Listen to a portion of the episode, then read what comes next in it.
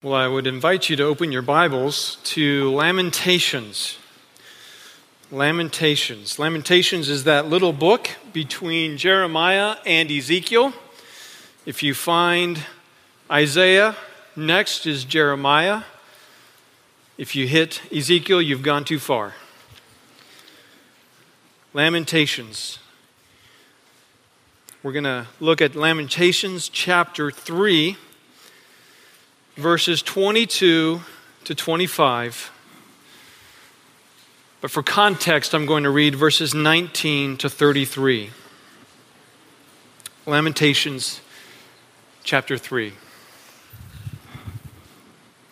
Remember my affliction and my wandering, the wormwood and bitterness. Surely my soul remembers and is bowed down within me. This I call to mind, therefore I have hope. The Lord's loving kindnesses never cease, indeed, never cease. For his compassions never fail. They are new every morning. Great is your faithfulness. The Lord is my portion, says my soul. Therefore I have hope in him. The Lord is good to those who wait for him, to the person who seeks him. It is good that he waits silently for the salvation of the Lord. It is good for a man that he should bear the yoke in his youth. Let him sit alone and be silent, since he has laid it on him. Let him put his mouth in the dust, perhaps there is hope. Let him give his cheek to the smiter. Let him be filled with reproach. For the Lord will not reject forever. For if he causes grief, then he will show compassion according to his abundant loving kindness. For he does not afflict willingly or grieve the sons of men. Jeremiah, Jeremiah, wrote these words in 586 BC as the smoke rose from Jerusalem. The city had just been destroyed after Babylon had sieged it for two years. The people must have stored up a lot of food to last two years or anywhere near that much, but it really didn't last that long. Before the siege ended and after the food ran out, many people died of starvation. And those who lived, lived because they cannibalized the dead. Finally, after two years, the Babylonians broke through the wall, ready to fight. What they found was starved bodies strewn in the streets, and those who were left alive had no strength or desire to fight. King Zedekiah managed to escape through a tunnel with his sons and the few remaining soldiers, but they were quickly caught and put to death, all except for King Zedekiah, who, was, who had his eyes put out, and then he was carted off to Babylon. You can read all of this in 2 Kings chapter 25. Verse 9 of that chapter says the Babylonians burned the house of, the, of Yahweh, the king's house, and all the houses of Jerusalem, even every great house they burned with fire. It goes on to say how they took whatever was remaining of value, which had been left over after previous conquerings, they, what was left, they took back to Babylon. Everything that defined the nation of Israel was obliterated. They were no longer a sovereign nation. Their king was captured and exiled, their population decimated, their capital city burned, their center of worship, the glorious Temple of Solomon, destroyed, their unparalleled wealth stolen. Israel was bereft of its king, its temple, its priesthood, its leaders, its cities, and its land the kingdom of Judah was no more, and the people were all but annihilated. Israel, the people that God had chosen, the people that God was going to use to bless the world, was utterly vanquished. The book of Lamentations is Jeremiah's extended lament as he saw these witnesses take place, or these events take place. The question that naturally arises in a time like this is where's God? Where are God's promises being fulfilled when his people are destroyed? Where is his faithfulness to bless this people and use them as the blessing when they are being put to death and carted off to a foreign land? How is God involved? Well, the short answer is that the complete destruction of the nation of Israel, save for a few people, is the faithfulness of God on display. Nearly a thousand years earlier, Joshua warned the people of Israel, saying, If you forsake the Lord and serve foreign gods, then he will turn and do you harm and consume you after having done you good. That was just a reminder of what the Lord had told them years before through Moses. We don't have time to look at it this morning, but if you read Deuteronomy 28, you'll find that everything that Jerusalem experienced, down to men eating their children and women eating their babies that were just birthed, is described in Deuteronomy 28. Deuteronomy 28 in, in, includes, in beautiful description, the blessings that the Lord would give to this people if they would follow Him and worship Him and obey Him and it describes in horrific detail the curses that would come upon them if they disobeyed the Lord and served other gods. Tragically, Israel turned their back on the Lord again and again and again and again. God was patient with them, wasn't He, during the 355 years during the period of the judges? God was patient as well through the 345 years that Judah lasted in the land. But the time came when God fulfilled his promise and he poured his wrath down. Jeremiah understood this and he even wrote in chapter 1, verse 5 For the Lord has caused her grief because of the multitude of her transgressions but he also knew God's character. And he also knew other promises that God had made. And so he could hope. He knew what one author wrote wrath is a true word, a right word, and sometimes an inevitable word. But God would not have it be his last word. That honor is reserved for his unfailing love. Unquote. Jeremiah had hope in God even though his whole world was crumbling and burning in front of him. Last week we saw how to pray when all seems lost. And we learned that in addition to lamenting, pouring out your heart before the Lord, and bringing your requests, your supplications to the Lord, you ought also to trust, affirm your trust in the Lord.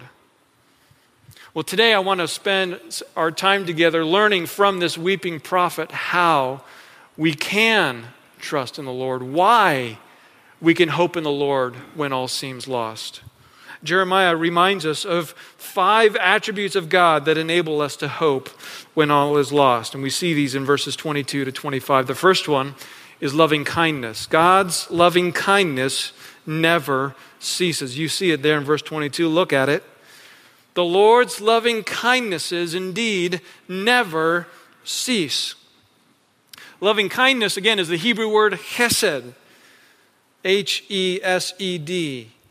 This is not an easy word to translate because it encompasses a variety of different ideas, including steadfastness and love, loyalty, kindness, mercy, and, and other ideas. One word doesn't suffice, so translators have come up with compound words like steadfast love or faithful love, or as the NAS has it here, loving kindness. Of course, we read that in Psalm 136. When Moses asked to see God's glory, he wanted to know what God is really like. God responded by defining his character to Moses. Here's what he says in Exodus 34, verses 6 to 7 Yahweh, Yahweh God, compassionate and gracious, slow to anger, and abounding in loving kindness and truth. Who keeps loving kindness for thousands, who forgive iniquity, who forgives iniquity, transgression, and sin. Yet he will by no means leave the guilty unpunished, visiting the iniquity of the fathers on the children and on the grandchildren to the third and fourth generations.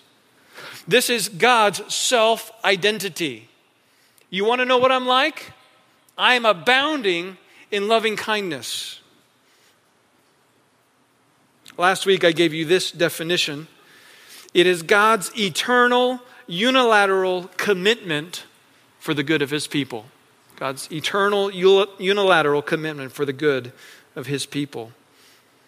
God's loving kindness is often seen in direct contrast to his wrath. We, uh, we understand that all humanity deserves God's wrath.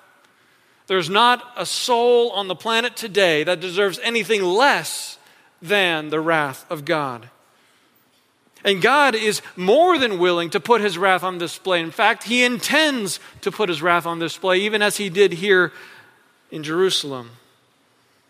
But in his loving kindness, God chooses a people whom he would say, You are mine. And he chooses to save them from even his own wrath. God's loving kindness is what prevents God's wrath from winning the day. Isaiah 54 8. Lord says, In an outburst of anger, I hid my face from you for a moment. But with everlasting kindness, loving kindness, I will have compassion on you, says the Lord, your Redeemer. In Micah chapter 7, verse 8, the prophet proclaims, Who is a God like you, who pardons iniquity and passes over the religious, the rebellious act of the remnant of his possession? He does not re- he does not retain his anger forever because he delights in his unchanging love, as it's translated there. God's loving kindness is more than just a commitment, it is a commitment with a purpose. And that purpose is the salvation of his people. The nature of God's loving kindness is that it doesn't cease. It certainly did not end here at the destruction of Jerusalem, otherwise, we wouldn't have Ezra and Nehemiah and other prophets. Nor did it end when Israel rejected Jesus. Otherwise, Peter would not have been named the apostle to the Jews. And Paul would not have said that the gospel is for the Jews first. And it certainly hasn't ended today. For Paul says in Romans 11, God has not rejected his people, has he? Answer being no. And he goes on to show in Romans 11 that God will restore Israel unto himself when the fullness of the Gentiles are brought into the kingdom.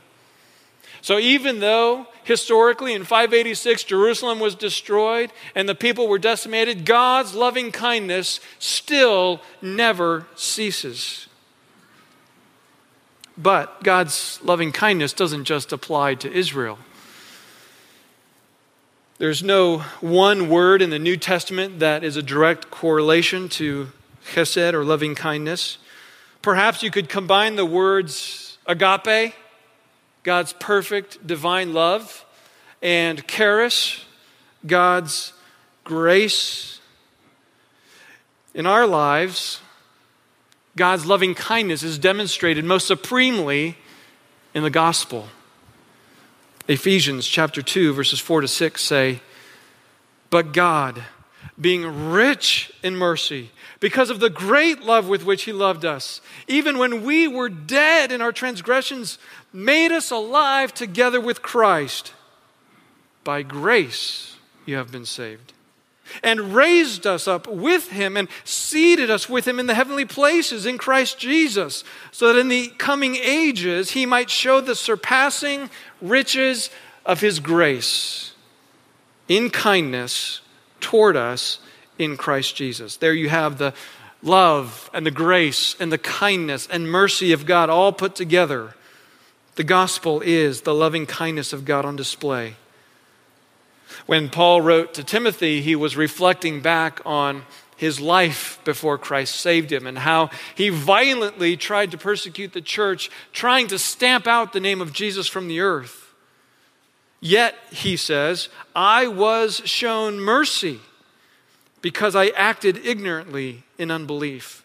And the grace of our Lord was more than abundant with the faith and love which are found in Christ Jesus. Again, mercy, love, grace. The same is true for you and me and anyone else who has been saved by Christ.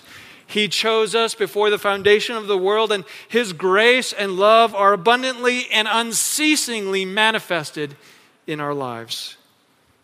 The work He began in you, He will complete it. It will never end. You can hope in God because His loving kindnesses never cease. Secondly, God's compassion never ends. Look again at verse 22. Second line says, For his compassions never fail. Some translations here use the word mercy. The NAS translates it compassions in the plural. The word in Hebrew is plural, but it really shouldn't be translated that way. When it's in the singular, when the noun is singular, the, wor- the word refers to a woman's womb.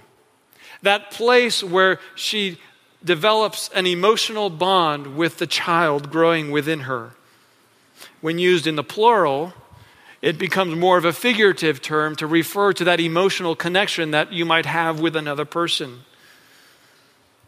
Whenever you remember when Joseph was in Egypt and his brothers came a second time with Benjamin, it says that Joseph saw Benjamin and he hurried out, for his compassion grew warm within him for his brother, and he sought a place to weep. In other words, God's disposition towards his people is not stone faced and arbitrary. God shows mercy because he feels compassion. God has a warm affection for his people some 200 years after the destruction of Jerusalem, the people looked back at this destruction and said, Nevertheless, in your great compassion, you did not make an end of them or forsake them, for you are a gracious and compassionate God. They could see the compassion of God even on display in the fact that God did not fully destroy his people. They also understood, as they say elsewhere, that God's compassion is what motivated his presence with them in the wilderness, his salvation in the time of the judges, and his rescuing them of their, from their oppressors. God is compassionate. Do you think of God that way? Do you think of God as stoic and unemotional towards you? Maybe He's just ready to strike any moment you mess up? Well, you shouldn't think of him that way because God is compassionate. God's eternal, unilateral commitment for the good of his people is in part motivated by the affection that he feels for his people. His sincere care and concern never ends. We see this on, the, on display in the New Testament in Matthew 9, verse 36. It says about Jesus, seeing the people, he felt compassion for them because they were distressed and dispirited like sheep without a shepherd. When he encountered two blind men, it says, moved with compassion, Jesus touched their eyes, and they immediately regained their sight and followed him. Jesus was no less compassionate towards those people then as he is towards you today. You can hope in God because his compassion never, never ends. Third, God's faithfulness never expires. You see this in verse 23. They are new every morning. We'll come back to that. Then he says, Great is your faithfulness. Faithfulness is a good translation here. You could also say steadfastness or trustworthiness. The Lord is a shield that you can stand behind with confidence. He is a fortress that you can stand within, knowing that it will take the onslaught of the enemy. The Lord is a rock that you can build your life on. He is trustworthy. He will never fail. Nothing will ever get through him. God's faithfulness, His compassion, and His loving kindness are, are really all intertwined. And wherever you find one in Scripture, you're likely to find one or the, the other two in various combinations. Let me just give you a, a couple examples. Psalm 40, verse 11 You, O Lord, will not withhold your compassion from me. Your loving kindness and your truth, which could also be translated faithfulness, will continually preserve me. Or consider Psalm 36, verse 5. Your loving kindness, O Lord, extends to the heavens. Your faithfulness reaches to the skies. Psalm 100, verse 5 For the Lord is good. His loving kindness is everlasting, and his faithfulness to all generations. How about Isaiah 54, verse 10? For the mountains may be removed and the hills may shake, but my loving kindness will not be removed from you and my covenant of peace will not be shaken, says the Lord who has compassion on you. God is compassionate, and He has an eternal commitment for the good of His people, and He is faithful to that commitment. Now, look at the text again. The author tells us really two key truths of these attributes of God. Look at verse 22 again. It says, The Lord's loving kindnesses never cease, His compassions never fail. God's faithfulness, His loving kindnesses, and His compassions never end. His faithfulness is not like a cloud that drops a massive amount of water, but then is emptied and moves on. God's loving kindness is not like soil that produces fruit year after year, but has to be rested or else you're going to ruin it. His compassion is not like a tank that needs to be filled up again and again, lest his salvation come to a grinding halt. Now, God's faithfulness, His loving kindness, and His compassion are like the oceans from which the clouds can draw billions of gallons of water and not even begin to drain them dry. Well, the second truth, not only do they never end, but the second truth is that there is no, they are new every morning. Look at it again there in verse 23. They are new every morning. Isn't biblical interpretation easy? They are like the manna that Israel ate in the wilderness. God provided each and every day food for over a million people. And each and every day, that manna was as fresh as the day before. And on day 14,001 of their 40 year journey, it was still as fresh and moist as it was on day one. God never provided stale manna, and neither does his faithfulness, loving kindness, and compassion get old and tired. Think about this. Depending on where we find it in Scripture, God's promises are anywhere from 2,000 to 6,000 years old. But it's not as though God has to remember way back then, oh, yeah, I made that promise. I, I got to stick to that one. Oh, oh, yeah, I made that one too. I got to stick to that one. No, God makes his promises day after day after day after day. They are new every morning. His care and concern for you is no less real and effective today than it was five years ago or 50 years ago. And because of that, you can believe wholeheartedly that what He says, He will do. You can respond to life's twists and turns knowing that God is faithful. You can grieve losses and tragedies, trusting that God is compassionate you can spend yourself in prayer knowing that God is full of loving kindness and He will remain faithful to His promises. So hope in God. Hope in God. Don't hope in people who will fail and leave you disappointed. Don't hope in circumstances that are constantly changing for the better or for the worse.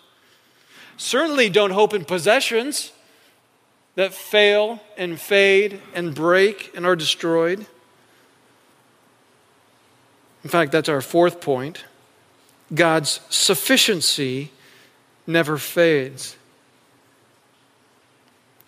So God's loving kindness never ceases, His compassions never end, His faithfulness endures forever, and His sufficiency never fades. Look at verse 24.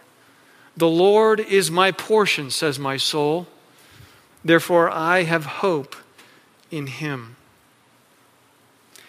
Each tribe in Israel was given a portion of the land that they were to divide among the families as their inheritance. Each family was given a, a plot of land, and that plot was to be their portion or possession throughout all their generations. It was supposed to be handed down from one generation to another. So, figuratively speaking, if you had a Jewish birth certificate, you essentially had a title deed to a land.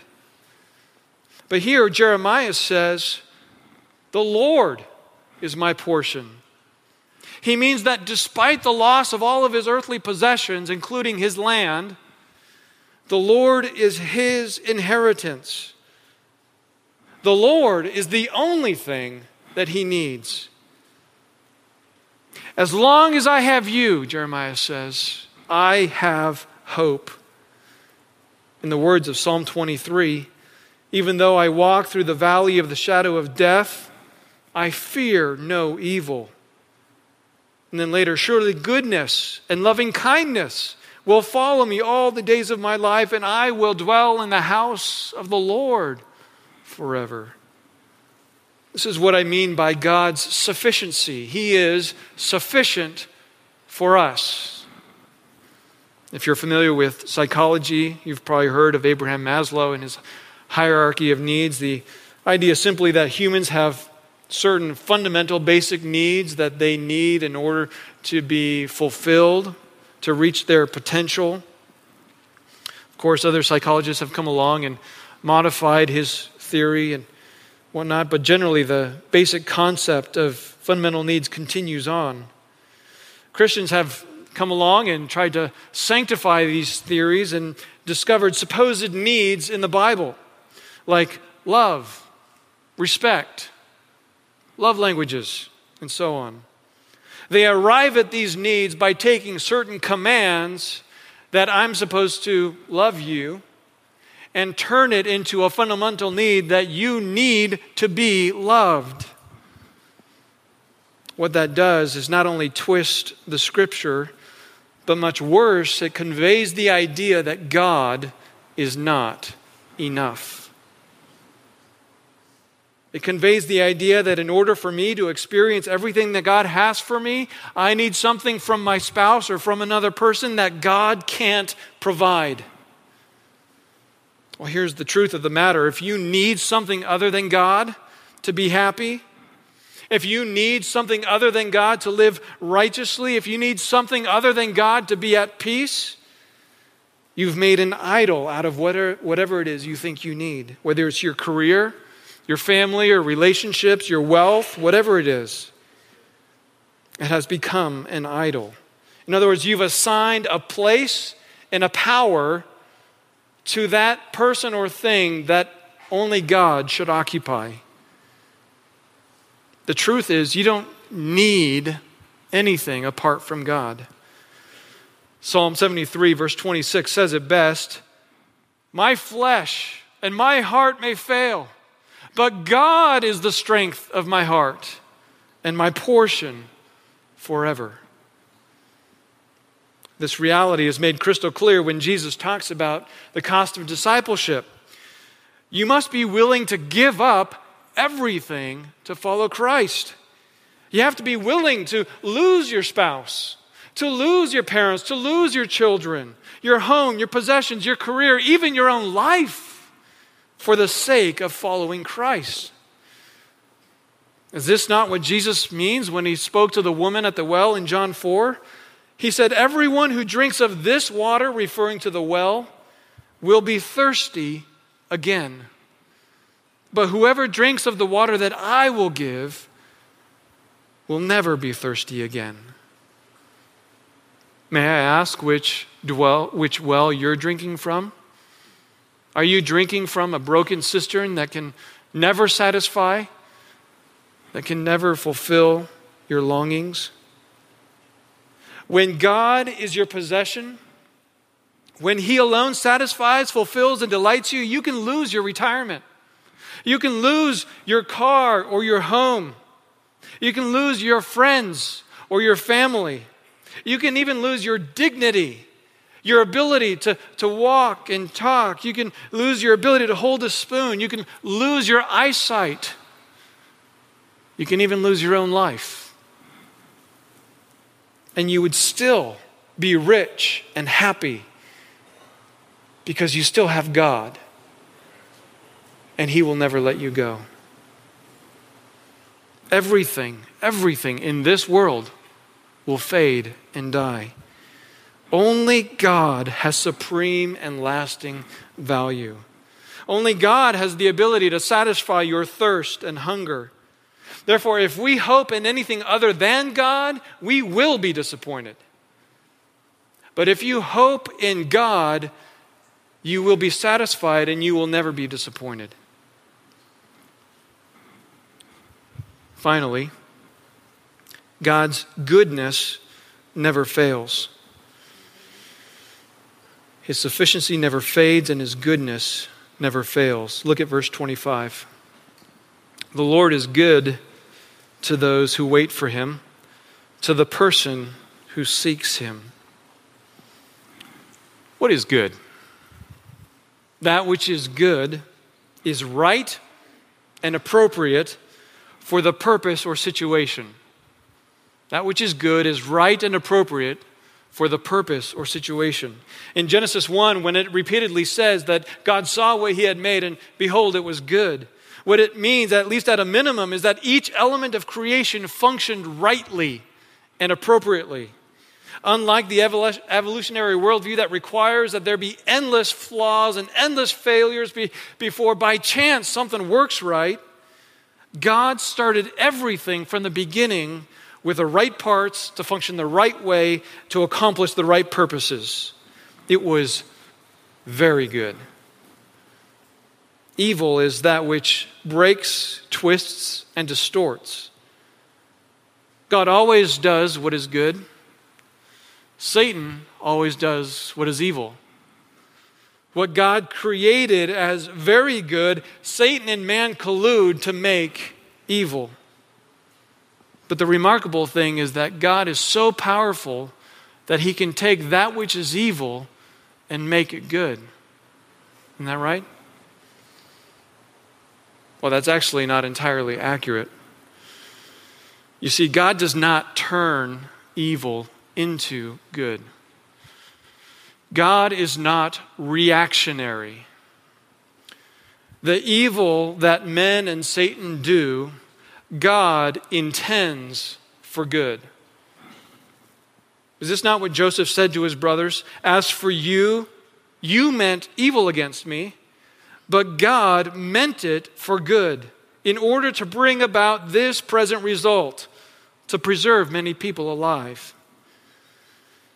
In other words, in his infinite wisdom, and it does require infinite wisdom, to fulfill his promise to Abraham that his descendants would be slaves in the land not their own for 400 years, God planned for Joseph to be sold into slavery by his brothers to be taken to Egypt to go through a complex and unjust set of circumstances and somehow become second in command in Egypt in such a way that not only would his own family be preserved through the famine, but eventually they would become slaves and want to leave the land. Or consider the death of Jesus. The believers in Acts 4 said this in one of their corporate prayers. For truly in this city there were gathered together against your holy servant Jesus, whom you anointed, both Herod and Pontius Pilate, along with the Gentiles and the peoples of Israel, to do whatever your hand and your purpose predestined to occur. With both Joseph and Jesus, Jesus, God did not have to call upon plan B. No, the evil intentions of wicked men were his plan A to accomplish good. In the first case, that good was saving a Jacob's family from starvation and ultimately the fulfillment of God's promises to Abraham. In the second case, that good is the eternal salvation of his people while at the same time satisfying the just wrath of God. Well, in both cases, the people of God had to wait for those good purposes to be accomplished. Joseph had to suffer many injustices while God's good plan unfolded. Israel had to suffer many years under bondage before Moses came and delivered them. When Mary and Joseph brought Jesus to the temple to be dedicated, Simeon and Anna were praising the Lord because they were the last in a long line of people who had been waiting for the Messiah. And for the last 2,000 years, we've been waiting for the Lord's return. In the moment of history that Jeremiah is writing here in Lamentations, Jeremiah saw nothing but devastation. God's good purposes seemed to be nowhere in sight. And yet his hope in God remained because the Lord is good to those who wait for him, to the person who seeks him. Is this not the promise of Romans 8:28? And we know that God causes all things to work together for good to those who love God. This truth can only be claimed by believers. For us, everything does work out in the end because Christ has conquered death. He's guaranteed our eternity before Him. So everything that happens in, li- in this life results ultimately in our eternal salvation. But for the unbeliever, everything will end up in death, condemnation, and eternal separation from Christ. Friend, if you are here and you do not know Christ, you have no hope. Whatever troubles you may face in this life have no good purpose, and you will end up in hell. This will be your best life now. But if you would turn to Christ, even today, if you were to repent of your sins and believe on Him who died on the cross for sinners, who rose again and ascended into heaven, is sitting at the right hand of the Father, proclaiming salvation to you even this morning. If you would believe on Him, His promises for good would apply to you now. You can hope if you trust in Christ.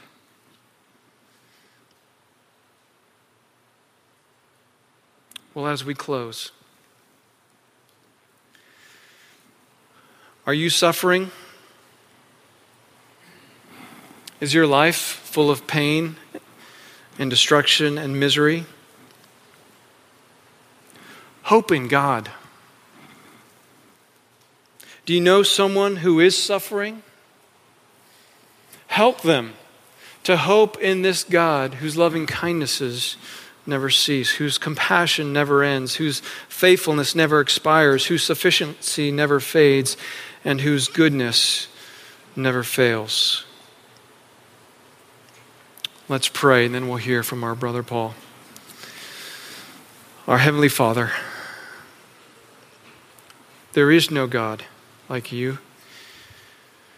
There is no one who has loved us like you have loved us.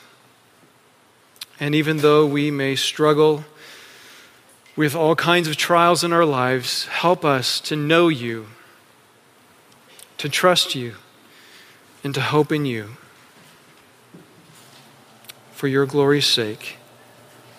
Amen.